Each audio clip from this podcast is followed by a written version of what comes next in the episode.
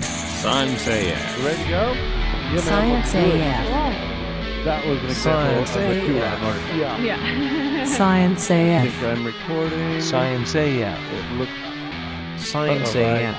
AF. good. Science AF. Science as fuck. Welcome to Science AF. I'm your host, Dave Chacho, and I'm Science as Fuck. I'm your host Jesse Klein, and I am science as fuck. We're back. We've been uh we've been off for a little while. Our last show was live at the Pack Theater Yeah, with uh, Stephanie. with Stephanie Oh, Streisand. It was fun. Uh, too short. We're gonna have her back in one of these days and do a longer uh, talk with her because Forensic she's psychology. awesome. But today Here we go. We're here with a very special guest to talk about the science of music and sound and audio and uh, all those things. Elizabeth Hayhurst, welcome to the show. Hey. uh, you're a writer, a comedy writer and performer Yeah. um, with the team Haymaker Mhm. in Los Angeles at the Pack Theater. Mhm. Uh, what else you, you got going on? You, you work on like 8 million shows. yeah. I, I Really? do a lot of shows. Uh, kind of up at the end of the month, uh, we have the line. Uh, that's uh, November 30th, I believe, uh, Friday night, um, and that's a show where we kind of explore the boundaries of politically correctness or incorrectness in comedy. Yeah, Uh, that's a fun one. yeah. It can get controversial. Yeah. uh, people try to put up uh, comedy that just Yeah. might might step over the Uh, we, line. we a don't little want them to bit. just say like fuck it and go over the line. We want them to be able to defend the material. Like Yeah, this will make people mad, but I'll stand by it. It's worth it to make people mad.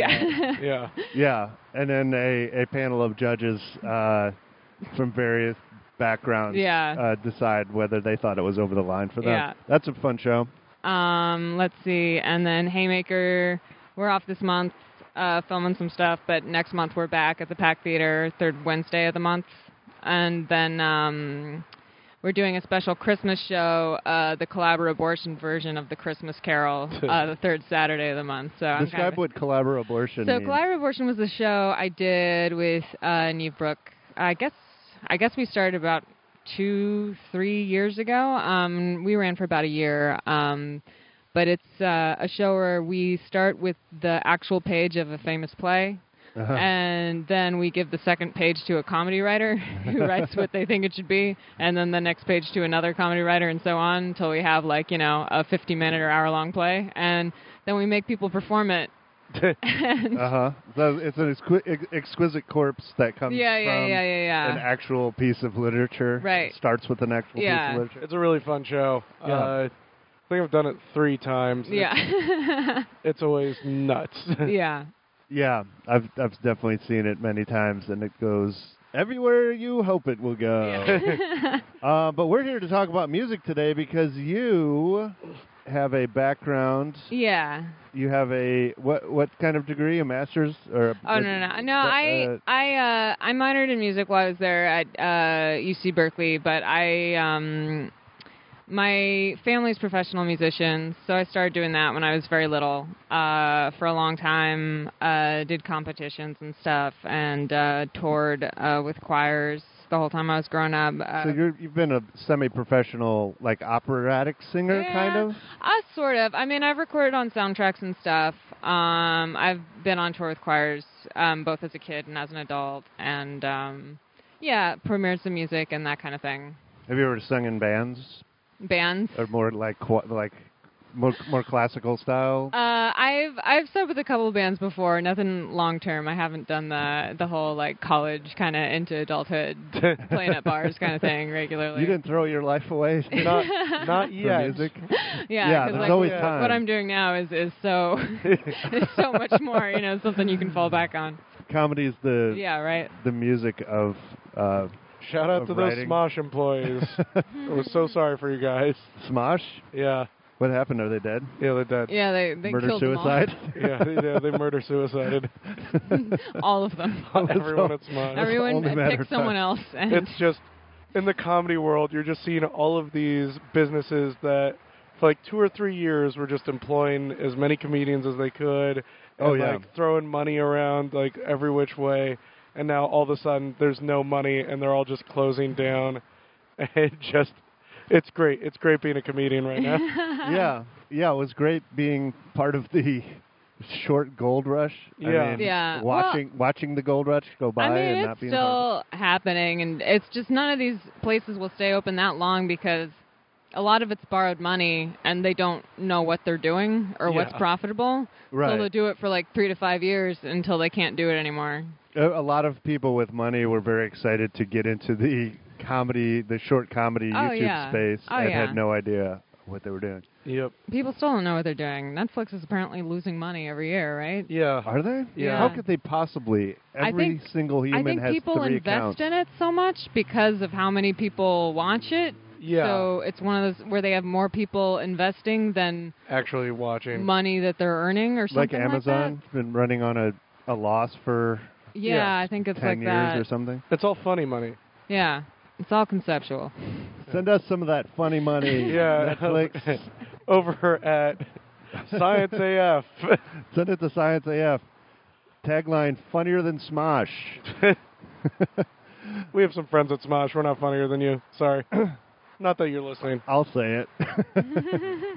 Let's talk about some music. Speaking of uh, classical, I love this little article that that um, did brainwave patterns on jazz versus classical musicians, Oh yeah, yeah, yeah. and and it, pianist one. it it finds that like improvisational jazz musicians have such different brain wave patterns than classical orchestral or or, or pianists um, that and uh, which which sort of explains why uh, most people don't go back and forth between Mm-hmm.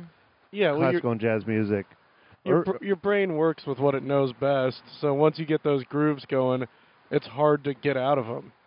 Yeah, there's very much a different thinking involved between like you know syncopation and uh, what what my high school jazz teacher would call mamby pamby classical shit. So this was like a really snotty robot, right? Like it was like, oh, the brains are very different. like you don't get it, man. These A, j- a jazz brain is so much different. they Than, just don't understand us jazz robots. it's about the brain waves you're not thinking.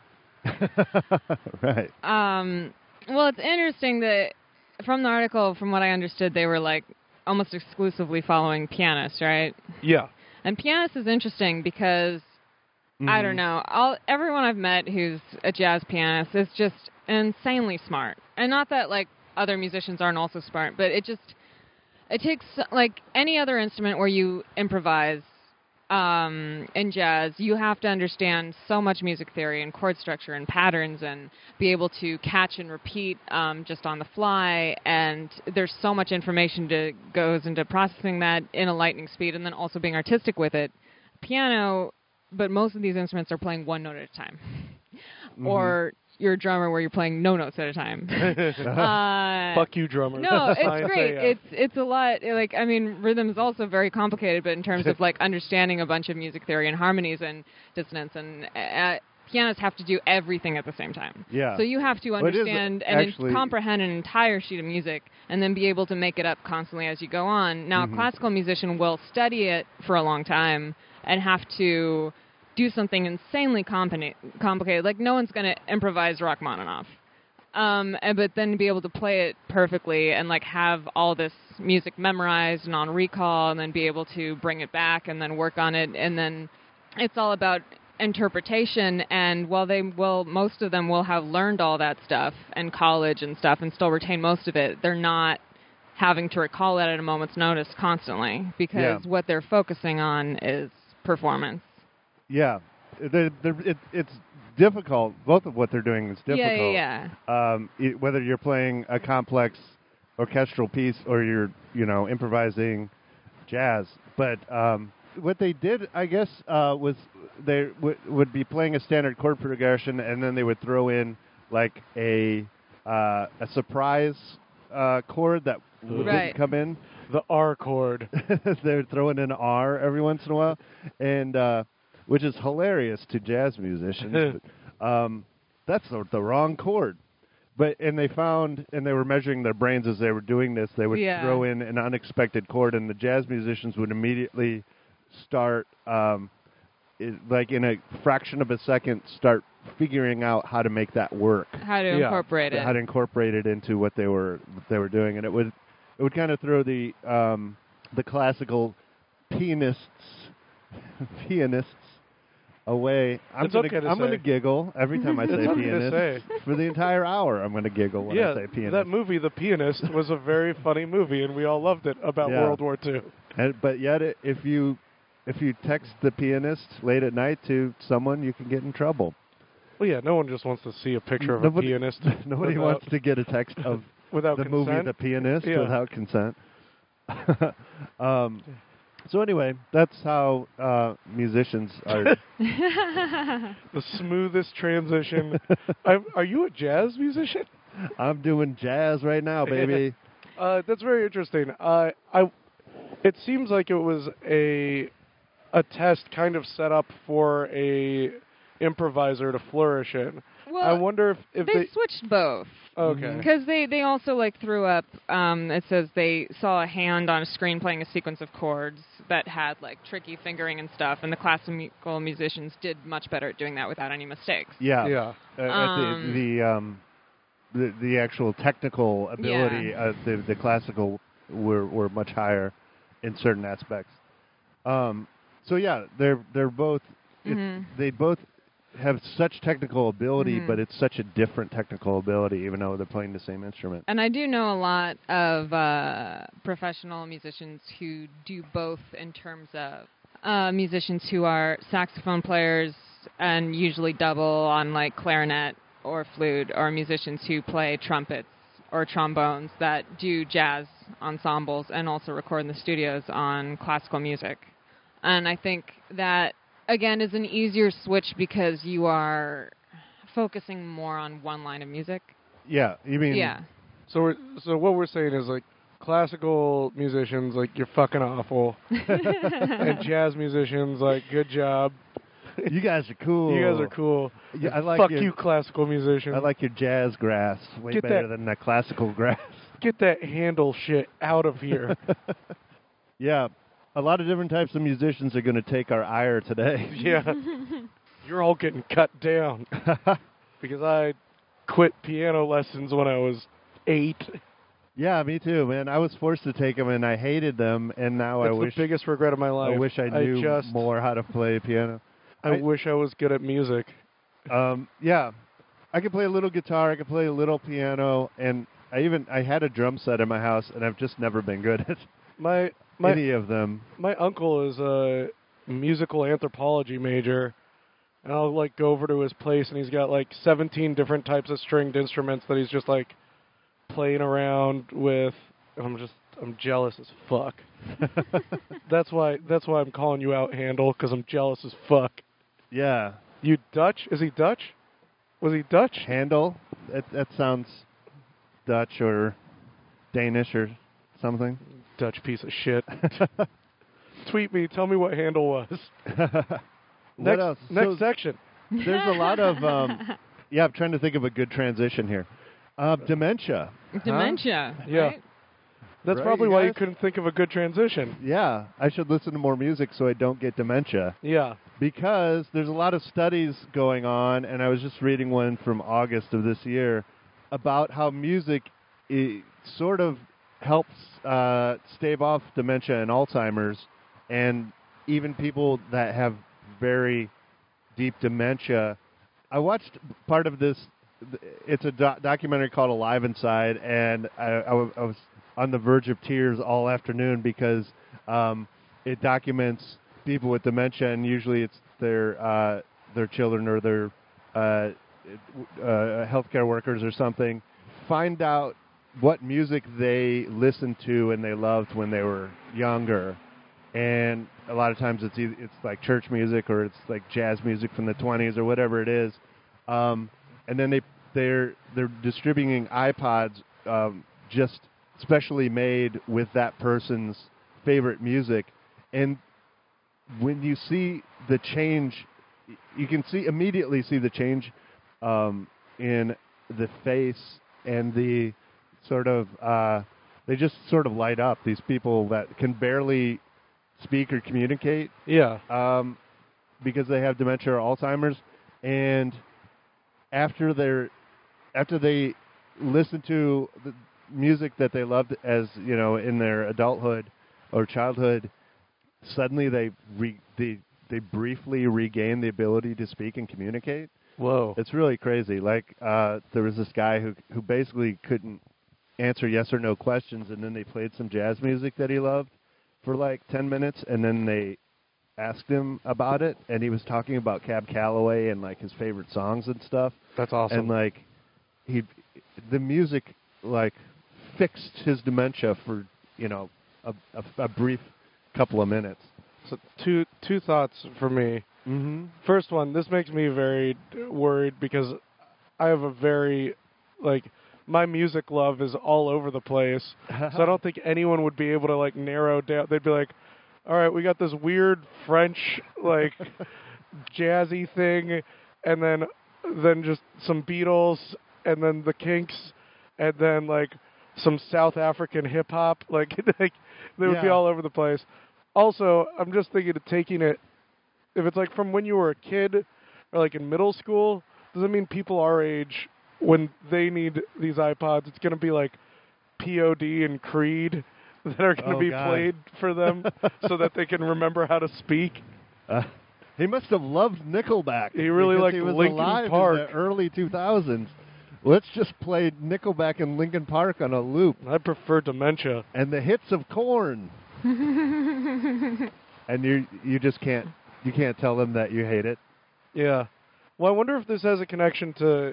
Here sent us a bunch of articles on like synesthesia, Yeah. and I wonder, I wonder if this does have a kind of connection to where like your brain starts bridging gaps and bringing things out when it's listening to music like that. They say in this article that uh, that when you listen to and and even more when you play and learn music, um, your your brain grows uh, the corpus callo- callosum, the corpus callosum, the thing that connects the two halves of your brain Yeah. grows more robust, Mm. and so in musicians.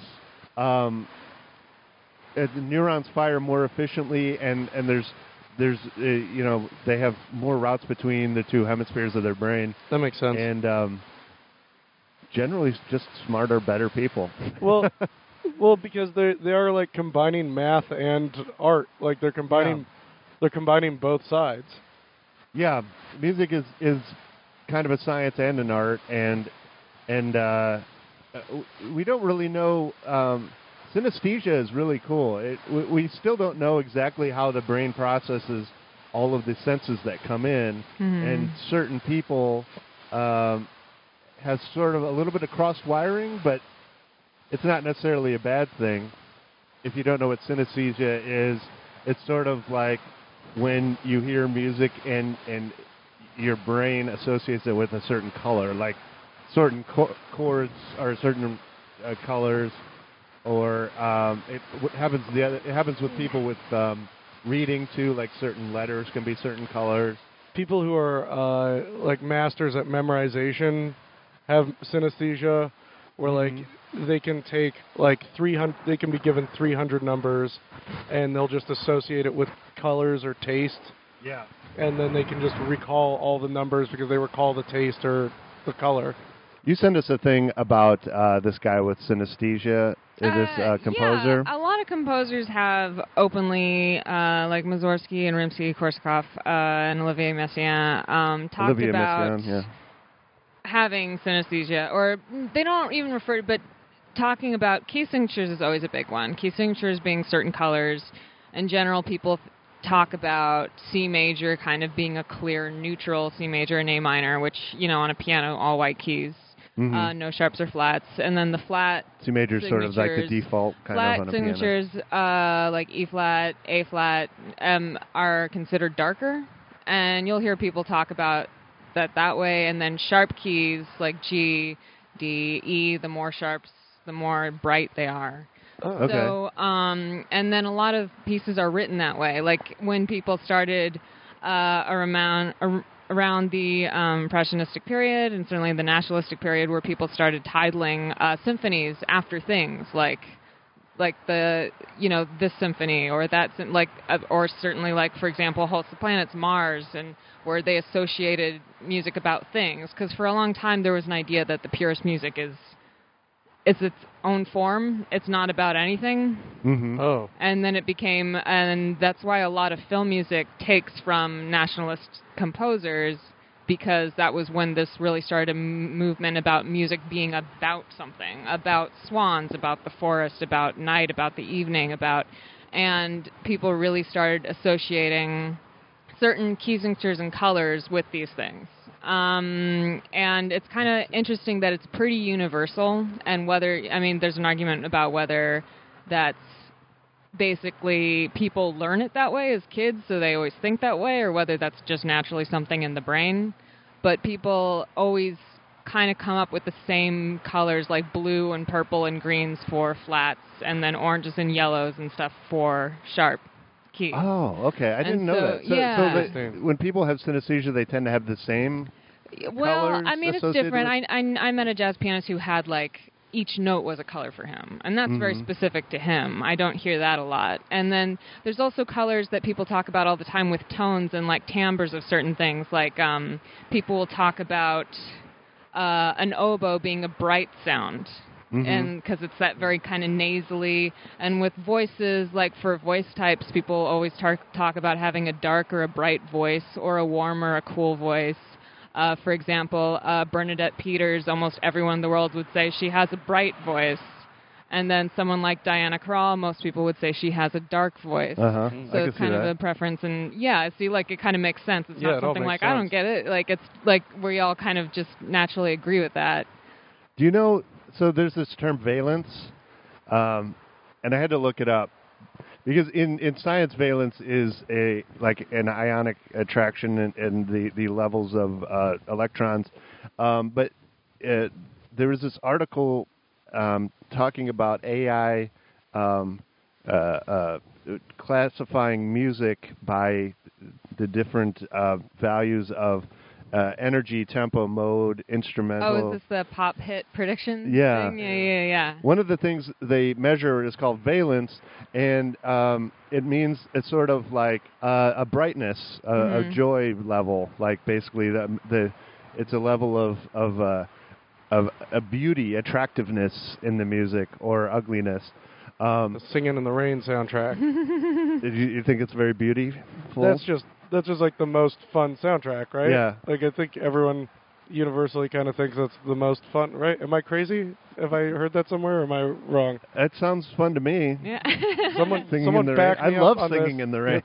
That's it's my also- favorite thing to do. But it's also got like make 'em laugh and good morning, good morning. Like there's a lot of yeah. there's a lot of Show- valence. show in that. tunes are v- Up-tempo. yeah, very, Yeah, uh, yeah, Uh, so so yeah, like you said, there there's a couple of different uh, startups right now yeah. who Yeah. are building AIs to try to predict what pop songs Yeah. will be popular, Um, yeah. which is a little uh, awful What's in interesting certain ways.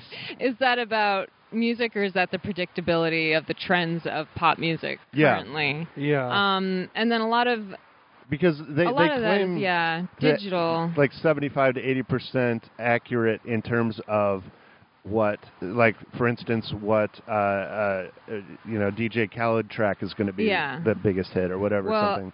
The one you sent was called Hit Wizard, Yeah, and they had like a 66% accuracy for predicting what would be a hit, and then they had a 90% accuracy for what wouldn't be a hit.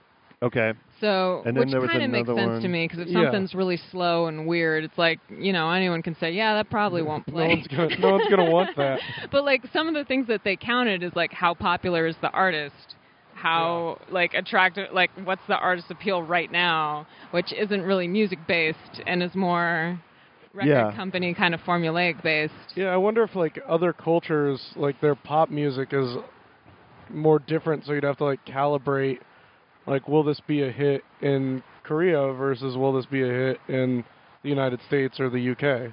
I- yeah I feel like I, I watched a, something on YouTube a while ago ab- about this, and they were saying that even across cultures, the same sort of uh, liveliness, energy, valence, acousticness seems to be popular Mm. across cultures.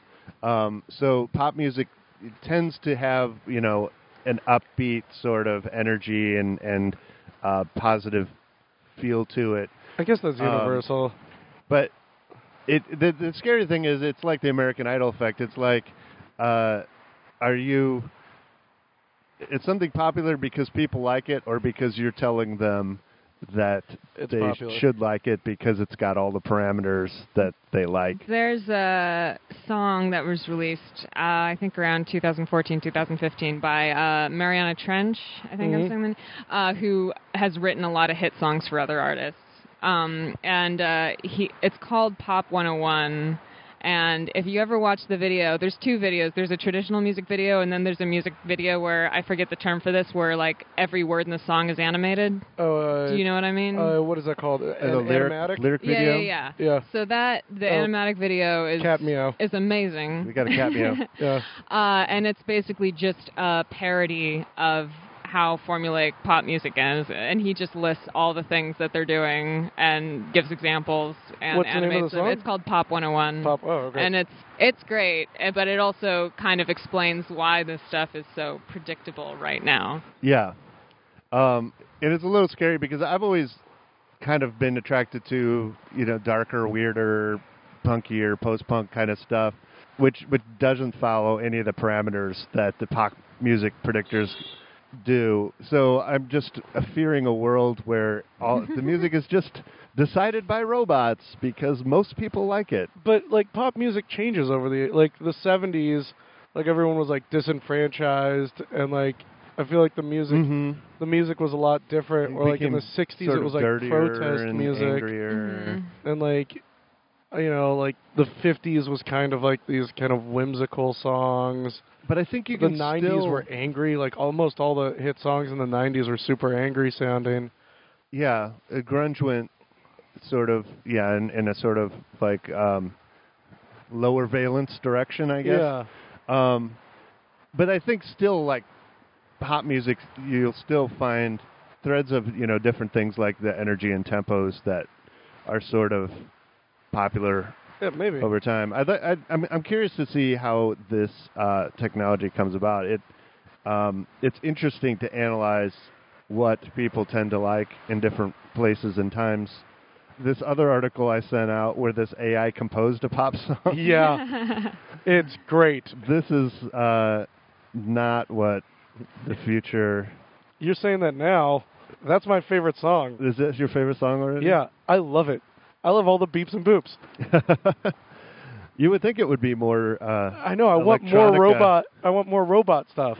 yeah. It turns out all of those electronic artists who thought they were being Robots, like robots They're wrong. No.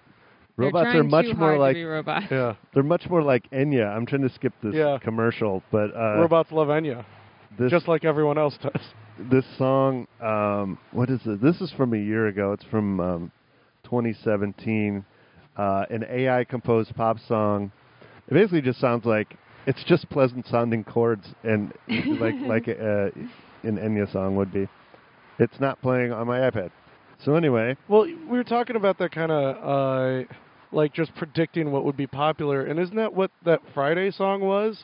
It was just like a guy who was just like, "This is what a basic pop song sounds Yeah. like." Well, that was one of those guys who makes music videos for rich, for white rich girls. kids. yeah wealthy wealthy parents in Florida specifically, I think.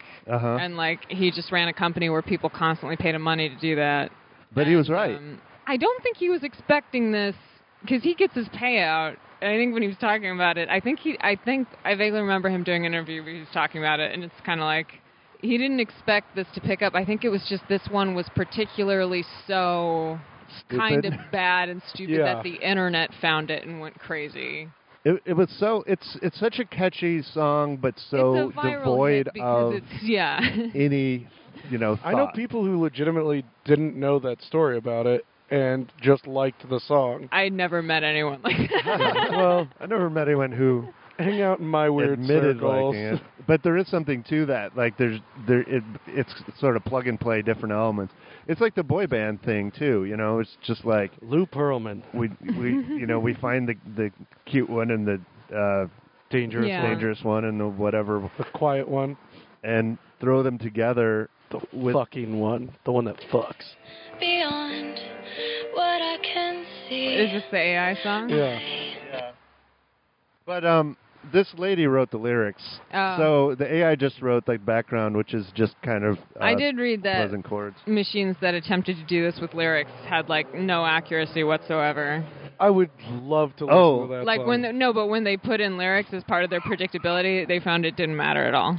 What do you mean? Like you can't predict the popularity of a song based on lyrics. It doesn't Oh. matter. Oh, Yeah, that sucks. I guess because people don't. I mean, it kind tend of makes to listen sense to when you lyrics think that about the randomness of songs that have been popular. It's like the lyrics aren't really important. That's and true. They don't really matter. in in pop, yeah. uh, I mean, as much as I got into Gangnam Style, uh, I didn't love that song for the lyrics. You didn't. You guys didn't know Dave Chacho when he was into Gangnam Style. I was very Gangnam back he in the dressed day. up like Psy every day, I was so Gangnam. and he did that little straddle dance. Oh, I was, I was as Gangnam before Psy was Gangnam. Yeah, man. Here's here's a, a little piece of science music. This is uh, the sound of a sunset on Mars. Oh, this was cool.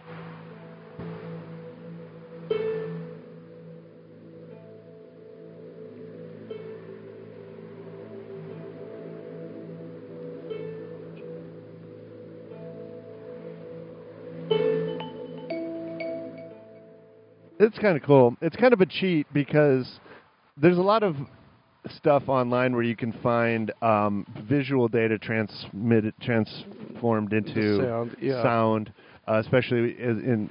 in as has to do with space, like um, signals from far off in space, you can you can find translated into music, and it, it- some of it sounds sort of cool. This is really just an image of a sunset or sunrise on Mars, and each pixel turned into a note and sort of played like it was Yeah. uh, Yeah, like uh, it was music. the, the sunset doesn't actually make that noise. you wouldn't actually hear that if you were Yeah. on Mars. You would just hear the sound of your eyeballs popping out, I mean, yeah. No. and then Arnold Schwarzenegger saying, "Is this real or is this a dream?" Yeah, a lot of ghosts on Mars. A lot of Schwarzenegger. Mhm. Uh, what were you saying, Hayhurst?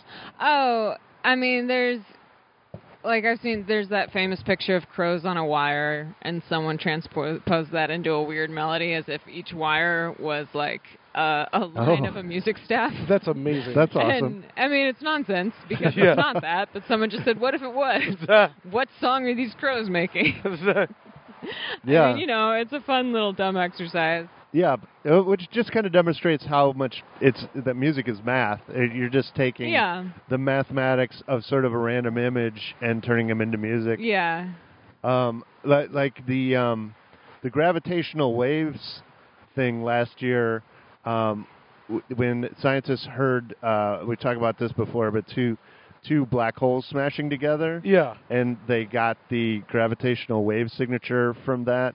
I think it was was it, it was either um, Neil deGrasse Tyson or Brian Greene or something uh, on a talk show recently played the the audio of two black holes smashing together Yeah. uh, based on the radio waves that they transmitted, and it just sounded like whoop. Yep. Uh, Well, which- they do that with Voyager all the time. Like whenever Voyager gets a new wave, like they'll translate it into audio, and like it's always a big deal. Yeah. And i i have you seen that that thing, um, the recording of the space music from when the astronauts were behind the moon on Apollo uh, 13? They went behind the moon so they couldn't get any transmissions from Earth anymore. Yeah. So the only radio transmissions they had were just random sort of signals from Yeah, outer space, bouncing And around. it sounds like theremin music. Ooh. it sounds like aliens playing uh, the- the theremin or Vincent Price is in the Yes. back of the moon. uh, Boeing a saw out in space. Houston, we have a problem. Tangentially, growing up in Portland, uh, we used to have these terrible ice storms, and uh, it would freeze over the power lines outside my bedroom when I was a kid. Oh, cool. and uh, we'd get these ice storms, and then we'd get gale force winds that would vibrate the power lines, Huh. and it would sound like a harp. And uh, every once in a while, just depending on how the wind was going, you'd get almost a perfect glissando. Uh huh. Uh, What a pleasant childhood it sounds like you Oh had. well, as an adult, like this is really cool. As a child, definitely a ghost bride situation. like I was terrified. I would just hear a haunting, huge harp outside my window, and I Yeah. would look out, and the world would be dead in ice. Uh huh. Uh-huh. That's kind of like when I was a kid. My parents, I was I was afraid of tornadoes because I lived in Tornado Alley in the Yeah, sure. Midwest. And my parents made the stupid decision to tell me that tornadoes sounded like freight trains. Problem is, You we live next to a lived train. a, block away from freight, from a train tracks.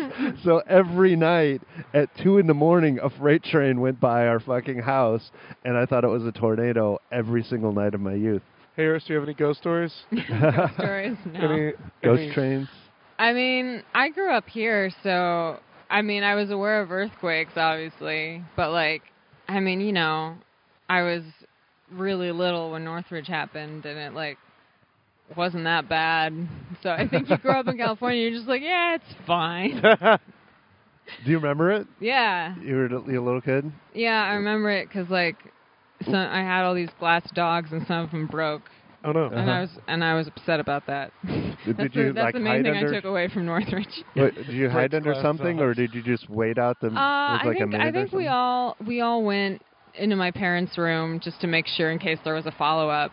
And I remember the next day, uh, my next door neighbors didn't come to school because like their parents were I don't know they were worried or whatever.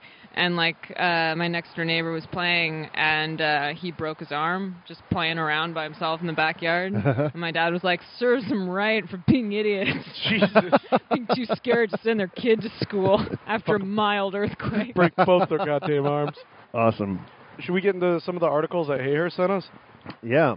because those were real interesting and had links that had other links to them and other links. I was in my car and I was like, oh my god, this is hours of reading for me. Uh, I mean, yeah. I mean, some of them are just sort of like examples of uh, the synesthesia, synesthesia stuff we talked about. Um, another, I mean, another thing is just kind of like um, there's the, you know, the math magic land thing where they do the basic. Uh, Yes. Animation Yeah. of um, how uh, frequencies are divided in half to make octaves. For I, the I love Hutchins scale. Donald Duck and Math Magic Oh, you Land. did such a great example, but like it's it's the basic. Um, so if you take a note and you divide it in half or multiply it by two, that's exactly an octave, and we Mm-hmm. read that as the same note, which is like why when women and men sing together. We feel like they're singing the same thing, even they're usually singing an octave apart. Oh yeah, I said. Uh, Oh, is this the music part? You like music, Okay. don't you? Well, without eggheads, there would be no music. yeah. we need nerds more to make the eggheads, music. Yeah. please. But they they get to the part where they divide the string. Yeah. Yeah. It's it's lagging into right the- now, but yeah, um, yeah. So that's what that's why we hear it as the same, even though it's actually separate. Yeah, it's but like we It's base kind of a our mystery we that base why. our skills around that. Yeah. yeah. So like you know, for example, like a, a middle C sounds I mean different, but also the same to us as the C an octave above. Yeah. Yeah. And then um, a perfect fifth above that is uh, two thirds is like a two thirds ratio, and then I'm Mhm. gonna start forgetting the ratios. But then like Uh, a, like a- a, a third is- a third is a specific ratio, and then I think a sixth is four fifths or something like that. So Mhm. you have certain notes in an octave that make up, and then there's certain ones that are arbitrary, like a seventh and I think a second don't have. You kind of just we filled in the distance based on Interesting. Oh, really? those other notes, which And- are and that's why like you have. Uh, so when you play harmonics on an instrument, like a guitar has harmonics or a violin has harmonics, where you very lightly touch the string and don't pl- press it enough down to get the full note. Mm-hmm. If you play it, it will play the super high note that is the harmonic of that note, and you'll hear it. But Yes. your finger has to be exactly where it's supposed to be, and if it's a little bit off, it won't play a sound at all. So you know what I'm talking about with like Yeah, guitar yeah. or vi- I, I b- I figured out how to do that once when I was yeah. younger on a guitar. But It's- so you can very play fun. certain melodies off harmonics, but you can't play all of them because there are certain notes that aren't going to be there as harmonics. Yeah. oh. So so our Western scale has those exact perfect intervals, and then we fill in which so they're different tuning systems because of that. So in the circle of fifths, uh, basically the idea is every time you go up a fifth, eventually you go all the way around and you hit every other note. So C goes to G, G goes to okay. D, D goes to A, A goes to E, E goes to B, B goes to F sharp, F sharp goes to C sharp, and then as it goes around, eventually it hits C again. Now, so we have a 12 note system. Yes. In the West. Uh, and is, is that based on the math? Because 12 splits Yeah, so so easily what between happens thirds and is, fourths and. Uh, the perfect, the system of perfect fifths. If we're going exactly by the two thirds rule, v- once you get to C, the C that should be the same as the original C, it's the tiniest bit off. uh-huh. And Oh. so what we call that, uh, they used to call that a wolf fifth because you have to add a semitone to get that last one to be perfect. And like a Hmm. lot of people felt like um, you should just add that at the top and then everything should be this perfect intervals. But the problem with that is that different keys don't quite work if you tune everything that way. So if you're turning something if you're tuning something to C being perfect, then once you shift into D sharp that won't be perfect because we've tuned it on a different set of intervals than that. And so what we came up with as a comp- compromise was the equal tempered system, which pianos are tuned off of where basically we have e- all the 12 note system are exactly the space from an octave. So each one is exactly the same interval. And we just tune it that way all up and down the scale. So Mm-hmm. keys won't sound different, and that way you won't have any notes that sound weird, and octaves won't sound weird. And the difference is so imperceptible that we don't notice it. But So you mean so so we we break it into twelve Yes. exactly Yes. equal Yes. parts, but then the then we break it into eight subparts, which is at the scale. Well, 12 is goes up usually- to 8. So 12 is contained in 8. So basically, if an 8 note Uh-huh. scale is skipping certain notes, right. so but there's still 12 within that 8. If- it's just you're not including all of them in the scale. That's why you go whole step, whole step, half yes, step, yes. whole step, half so step. a whole step, every whole step is 2. And uh, it, like if you're thinking Yeah. about it in terms of 12, every whole step is 2, and every half step is 1. but it's because you're trying to hit those those not exactly you know uh, uh, fractional places, right? Yeah. So with it, so but what people will say is that naturally, if you have people, so in a piano, you can't finally adjust things to imperceptible because your notes are your notes, right? So, but with a like a violin or same with fretted instruments. But when you have like a violin or a singer or anything where you can adjust the pitch however you want, um, people tend to go towards those perfect intervals just by their ear. Okay. So when you're playing with the piano, you're kind of compromising and going with the piano because the piano can't do that. It's locked in. So yeah, so we tend to go, but like a lot of choral arrangements, when you just hear choirs, like depending on what key they're in, they're kind of honoring those perfect intervals within that key signature. Um, and that kind of goes into perhaps why we feel key signatures sound different from each- each other is because without the equal uh, the equal t- um, d- t- tempered tuning system, some of them were different because the intervals were slightly different per key, hmm uh, depending on what you why- picked. Yeah, D minor is the saddest key. yeah.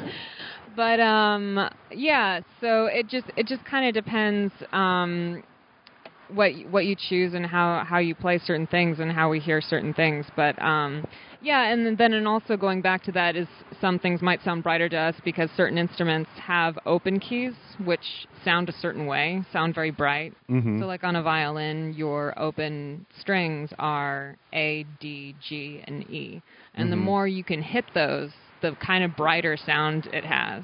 So if Yeah. you're playing an E Same flat, with the guitar. yeah, if yeah, you're playing the exactly. like open chords, they're much Right. brighter than if you're playing bar So if chords. you think about it, higher any of up. the sharp keys are going to sound brighter on those instruments because you get to hear those open strings. Mhm. Whereas like E flat, you're going to hit, hear almost none of them. Or it's like yeah, G flat, you're not going to hear. But this is just in the Western system. Uh, no, not necessarily. I'm just talking about in terms of um, 12 note scales, whereas there's other systems where we use quarter tones. like uh, sitars have I don't know what it is, not 12, but maybe 100 different uh, notes between octaves or something. Yeah. So they have a much more that's why they have a very distinct sound like uh, classical uh, Asian music has a very distinct sound because that- they have different uh, more notes between notes. Well, that And was the it's- thing that was yeah. kind of blowing my mind with the article was that it was like, oh, of course, there isn't just one system from one place. Like it's all over the place. Are there are there instances where like like someone from like an Eastern style would come in and play a Western piece of music and like make it just because of the way they're trained, it sounds more Eastern sounding because of the way they see the chord structure. Um, if they were only if they were a jazz guy. Only if they're a Oh, cool jazz guy. I think I think the idea of like octaves and like really basic intervals that split very evenly are kind of Is that universal? I think that's pretty universal. I think most people can hear octaves. I I might be wrong about that, but like just how you split it up is Mhm. can be different.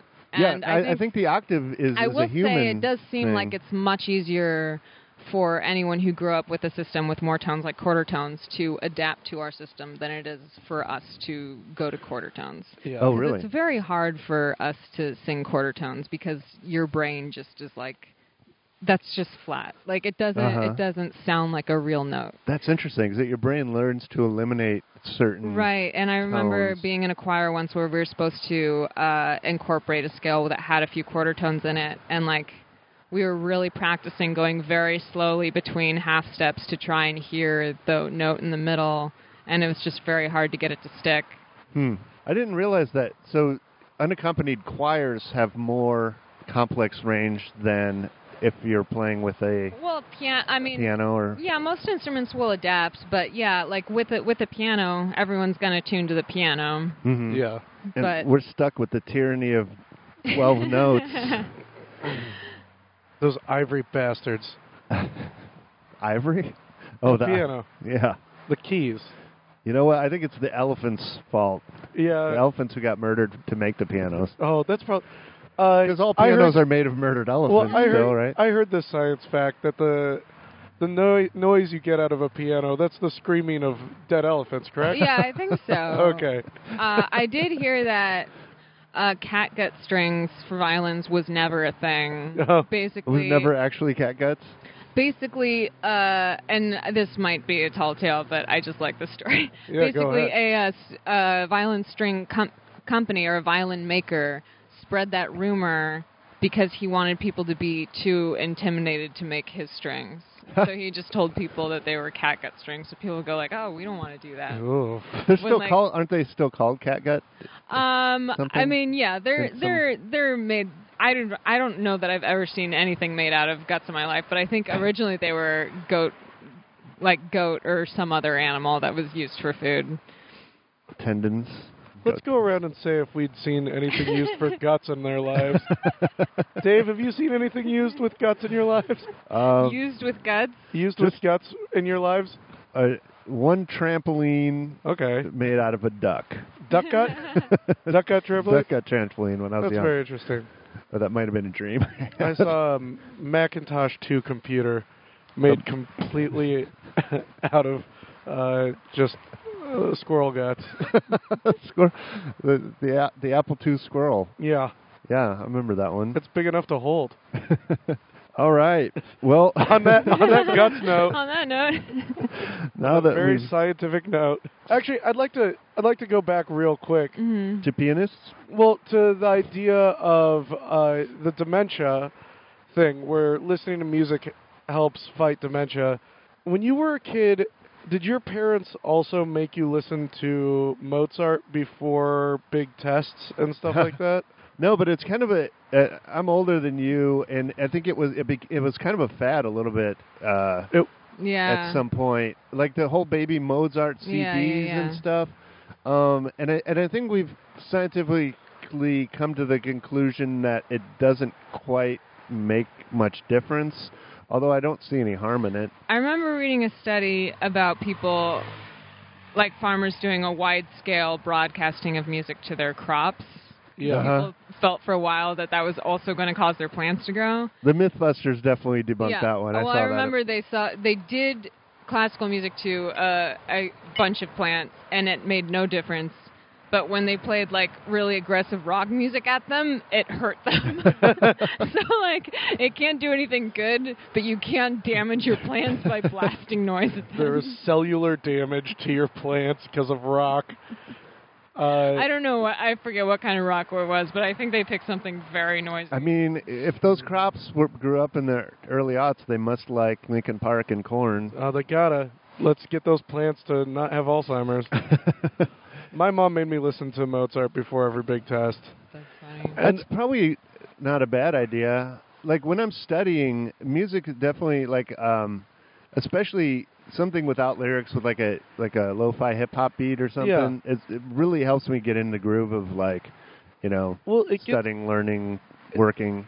definitely like classical music like that it helps you recognize patterns and like i'll find myself like not singing along with the music but i'll like be like kind of humming along with it Or And ever the- find yourself like almost typing along? Yeah, Like if and- you're writing something. and then i'll just start predicting where it's going and it's usually pretty accurate like if, even if it's a piece of music i've never heard before i can kind of Oh, you're, you're like 'cause you're just because the singing patterns the are chord just so progression. Mm-hmm. yeah and i wonder if that helps you kind of memorize because you're like going through those patterns That is another thing. Like we're we're very tuned to like the one four five sort of uh, chord Yeah. progression, and it's probably in, i i a Western music thing too, Yeah. where you just uh, what is it? Is that a fourth?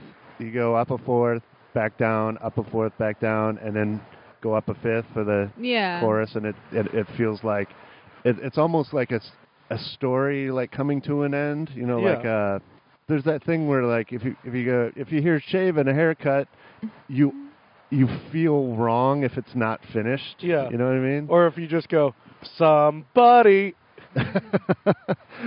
It- That's almost too mean to put in a podcast. I apologize, I'm gonna cut that podcast. out because now everyone listening. is going, uh, it's interesting that up a fourth and back a fourth and up a fourth and because that's also a fencing step Is it? yeah you do four steps forward four steps back four steps forward four steps back Well, that's and then seven steps forward Well, and that's then almost much you're dead. like uh, more of a time signature thing, which is another thing. Like you know, almost all pop music is written in four four. and and almost you know th- there's a lot of like DAE or uh, what GDC and th- Yeah, they're all one patterns four that's five like- patterns. Um, Yeah, one one four. I mean, y- yeah, like It- it's really one, four, fun. six, five, or one two four. Yeah, There's Um, there, there's some YouTube videos. the axis of awesome yeah is that what it is? Where they Yeah. they play hundreds of pop songs with without changing the chord progression at Yeah. all. yeah Um, yeah, Axis of Awesome. That's If like you go a on mashup. YouTube and you do same four chords, Axis of Awesome, and it, it starts off with Don't Stop Believing, and then it just goes through every pop song in history, including like the Beatles and Michael Jackson and Lit, you know, Yeah. the geniuses. Again, uh, there's like this is why AIs can sort of predict Yeah. if something's going to be popular because there's certain patterns that we know we like, and, and like story structure too. You know, um, uh, almost every movie has a, a sort of th- three act structure to it because it feels satisfying to get to the end of the story. It's it's uh, very similar with music. It's very satisfying to get to the chorus uh, that that one f- you know that fifth that you've been Yeah. aching for the entire song. Well, I think that's why like REM played a lot with that because like a lot of times their choruses never come, Mm-hmm. and like they'll they'll make you wait for it, which is a lot of fun. Yeah, yeah, like a lot of sort of. Um, Sorry, it's burning in Los Angeles, and it's been affecting my lungs. Uh, that's yeah. true. So we're outside in the uh, the outdoor lab today, and um, the, it's getting dark, but the sky has been a little bit red and, and orange uh, all day from from fire from smoke in the we've, air. we've been breathing in uh, aluminum siding and burnt horse all day. Aw. Uh, there was, uh, I think they put out the fire that was in Griffith Park, but that was only a mile from here. Oh. Yikes! And then the fire that burned down the bachelor house uh, was about 10 miles that way. Yeah. We're breathing in the fumes of uh, And on that note, all the jizz from the, the bachelor house How- is Oh, wait. now in the air. I thought I was gonna go. How much jizz do you think was in the bachelor house? I'm I'm guessing a lot. I mean, I'm, I, ne- I didn't really watch the show, but it was all based on jizz, wasn't it? I mean, I've seen a few episodes of that, and I've barely seen anyone come. Almost no one's Almost come. no one. Yeah, Uh, I stand corrected. Elizabeth, any thoughts? I mean, I don't know. I I thought that whole show was about romance, fake fake romance, right? Like very little very little sex happened on that show, from what I remember. All right, it's confirmed. Very little jizz on the Bach- Bachelor. And, and so we're, what we're breathing in is true romance in Yeah. the air Yeah. right now. Just true love. romance. Burned Just- love. Just non cynical love. Burned to a crisp. Great. Well, thanks for being here, Elizabeth. This Yeah, is um, absolutely. Oh, it's really, really cool interesting. stuff. Tell us where people can find and follow you online if they. Uh, if they yeah, apply. online you can follow me uh, on Twitter and Instagram at Ford Prefix Kid. Ford Prefect. Yeah, That's a Hitchhiker's Guide. um, Yep. Right? Ford Prefix Kid on all the stuff, hmm and you're uh, part of the very funny team Haymaker. yeah. They're okay. uh, Fuck Haymaker. Fuck Haymaker. Yeah. Their motto. Uh, what else you got going on? Oh, just show that. Uh, you said coming the up? line is Yeah. coming up at the end of November. Yeah. If you're in the LA area. And uh, yeah, and then we'll have a special collaboration presentation of the Christmas Carol mid December. Cool. Well, you can find us at scienceafpod.com and scienceafpod on Twitter and Facebook. And you can email us. Science AF pod email? Is that what it is? It's um anything at scienceafpod.com, That's Uh, basically. right. Anything at scienceafpod.com. Email, hey, you assholes, at scienceafpod.com, Or- and we will receive that. Yeah. or give us a, you know, give us a little review on on uh, iTunes. on the iTunes and the Stitchers. Uh, we love hearing from you. Thanks for listening. You can find me at Dave Chacho on the things. Uh, yeah, you can find me at Jess Klein One. That's J E S S K L E I N, the number one. Also, I'm doing Haymaker third Wednesday of uh, every month. And coming up in the new year, uh, Elizabeth and I are, have Gritty Reboot coming back. Oh yeah. That's where we take a known property and we reboot it because Hollywood loves a good reboot. Yep. Uh, our original pitch was for a Sabrina the Teenage Witch reboot, and they did it anyway. And you made it happen and didn't get paid for it. Yep. Awesome. Uh, well, if you're if you work at Netflix, be sure to At me, bro. be sure to watch Gritty Reboot for more ideas for stuff to steal. Thanks for watching. Bye. Science AF. Science AF. Science AF. Science AF.